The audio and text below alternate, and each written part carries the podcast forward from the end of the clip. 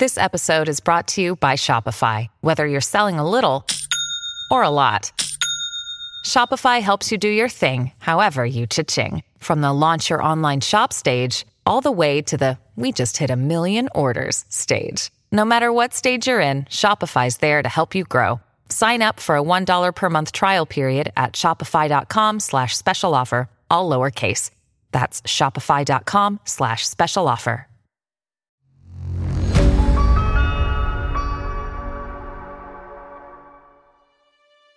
आप सुन रहे हैं वीरान खंडहर। एक डरावना उपन्यास। जिसे लिखा है कासिम अंसारी ने और स्वर दिया है आपके दोस्त दीपक यादव ने।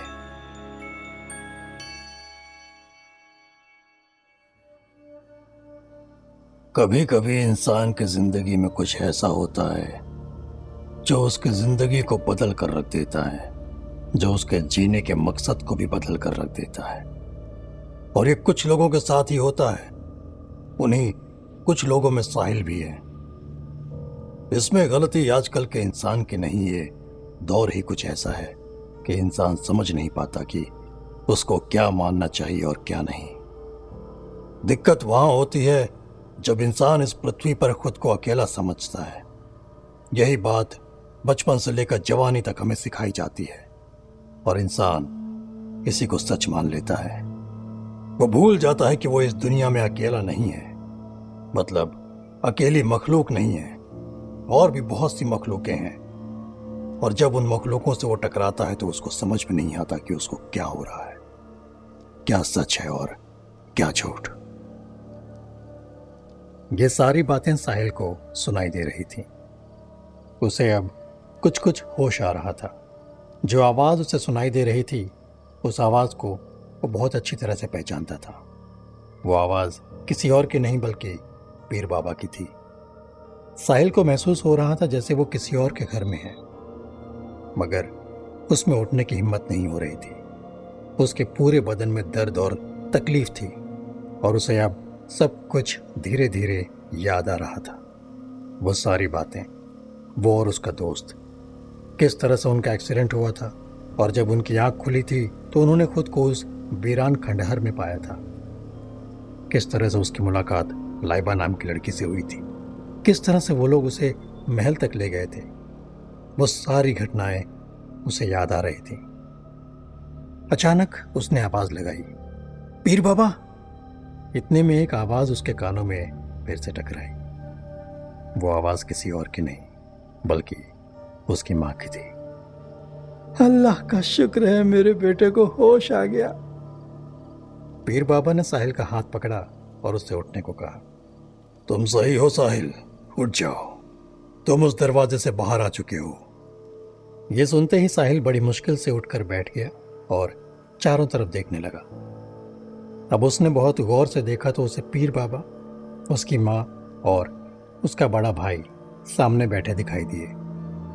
वो एक बेड पर लेटा हुआ था। वो जिस कमरे में लेटा हुआ था, वो बहुत ही शानदार बना हुआ था।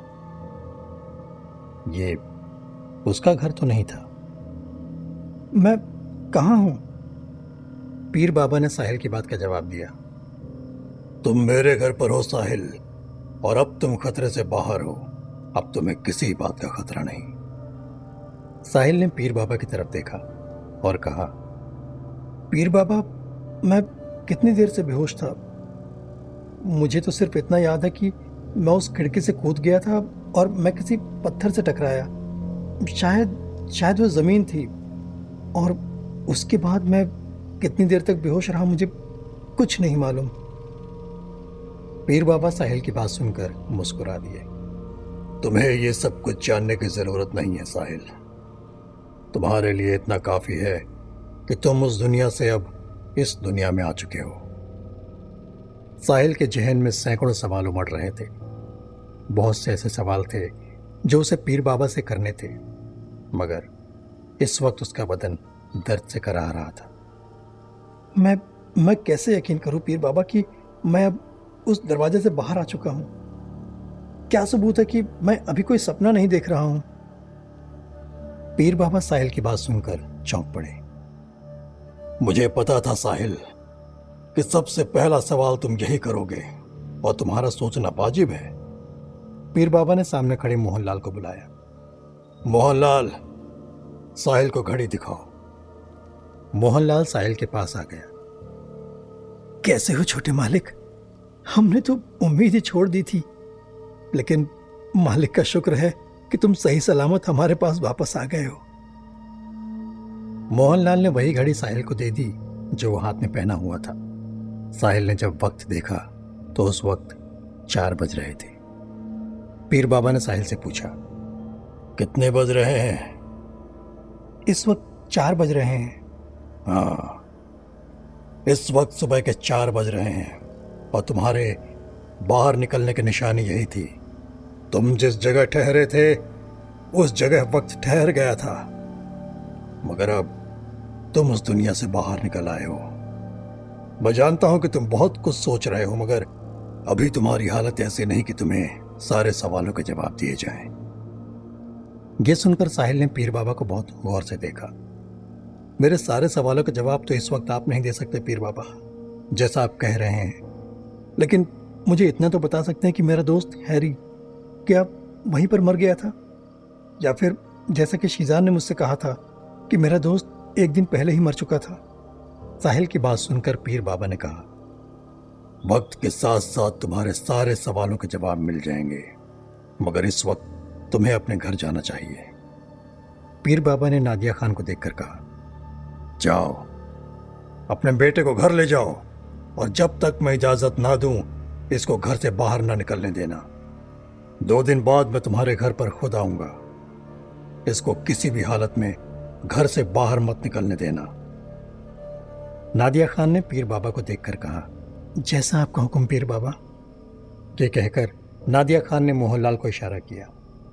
मोहनलाल ने साहिल को सहारा देकर उठाया और बाहर ले गया और उसके पीछे नादिया खान भी आ गई। साहिल ने देखा सामने उसके घर की कार खड़ी हुई थी। मोहनलाल ने साहिल को सहारा देकर गाड़ी में बिठाया। साहिल के साथ ही नादिया खान बैठ गई। और मोहनलाल ने गाड़ी स्टार्ट कर दी। गाड़ी साहिल की हवेली की तरफ़ चल निकली। चुपचाप बैठा हुआ साहिल अब भी समझ नहीं पा रहा था कि उसके साथ क्या हुआ था। उसे अपने दोस्त हैरी की बहुत याद आ रही थी। उसे लाइबा की वो आँखें याद आ रही थी, जो उससे कह रही थी कि साहिल मत जाओ, रुक जाओ। जब वो कूदा था तो उस वक्त लाइबा ने चिल्लाकर कहा था, मैं तुम्हारी बीवी हूँ साहिल, तुम्हें मेरे पास वापस आना ही होगा। साहिल को वो सारी बातें याद आ रही थी। सच तो यह था कि उसे शीजान की वो बात बार बार दिमाग से टकरा रही थी कि तुम्हारा दोस्त हैरी एक्सीडेंट में उसी वक्त मर गया था। और ये बात पीर बाबा जानता था। ये सारी बातें सोच सोच कर उसकी आँखों से आँसू बह रहे थे। सच तो ये था कि वो अंदर से टूट चुका था और उसके दिल में अब एक शक भर गया था। वो समझ नहीं पा रहा था कि शीजान सही था या पीर बाबा। बहुत से ऐसे सवाल उसके दिमाग में गूंज रहे थे। उसे शीजान के वो अल्फाज याद थे कि तुम अपने आप को नहीं जानते साहिल। अगर तुम जानते हो तो बताओ क्या तुम्हें अपना बचपन याद है? इन सारी बातों ने साहिल को अंदर से हिलाकर रख दिया था। वो सोच रहा था कि आखिर उसका वजूद क्या है? कौन सच्चा है और कौन झूठा? एक्सीडेंट अगर वाकई उतना ही खतरनाक था कि उसका दोस्त हैरी उसी वक्त मर चुका था तो फिर वो खुद ज़िंदा कैसे बच गया? कैसे उसके बदन में एक भी खरोच तक नहीं आई? कौन है वो? क्या ये सब शीजान ने उसे झूठ कहा था? फिर उसके दिमाग में ये वाली बात आ जाती। फिर वो सोचने लगता कि अगर शीजान झूठ बोल रहा था तो सच्चा कौन था? पीर बाबा ने भी उससे बहुत सी बातें छुपाई हैं, और ये बात पीर बाबा ने खुद कही थी। फिर वो सोचने लगता कि शीजान ने कहा था कि तुम अपने बचपन की कोई बात याद करो। तुम्हारे पास कोई याद नहीं है। क्या वाकई उसे अपने बचपन की कुछ भी बात याद नहीं है? ये सारी बातें उसके दिमाग में घूम रही थी।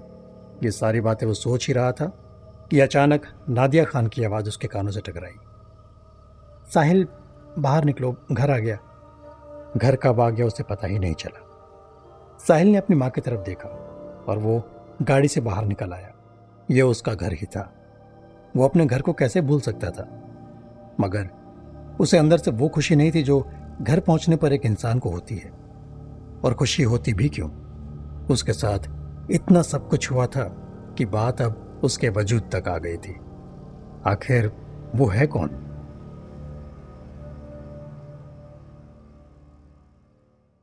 ऐसी ही इंटरेस्टिंग किताबें कुछ बेहतरीन आवाजों में। सुनिए सिर्फ़ ऑडियो पिटारा पर। ऑडियो पिटारा सुनना ज़रूरी है।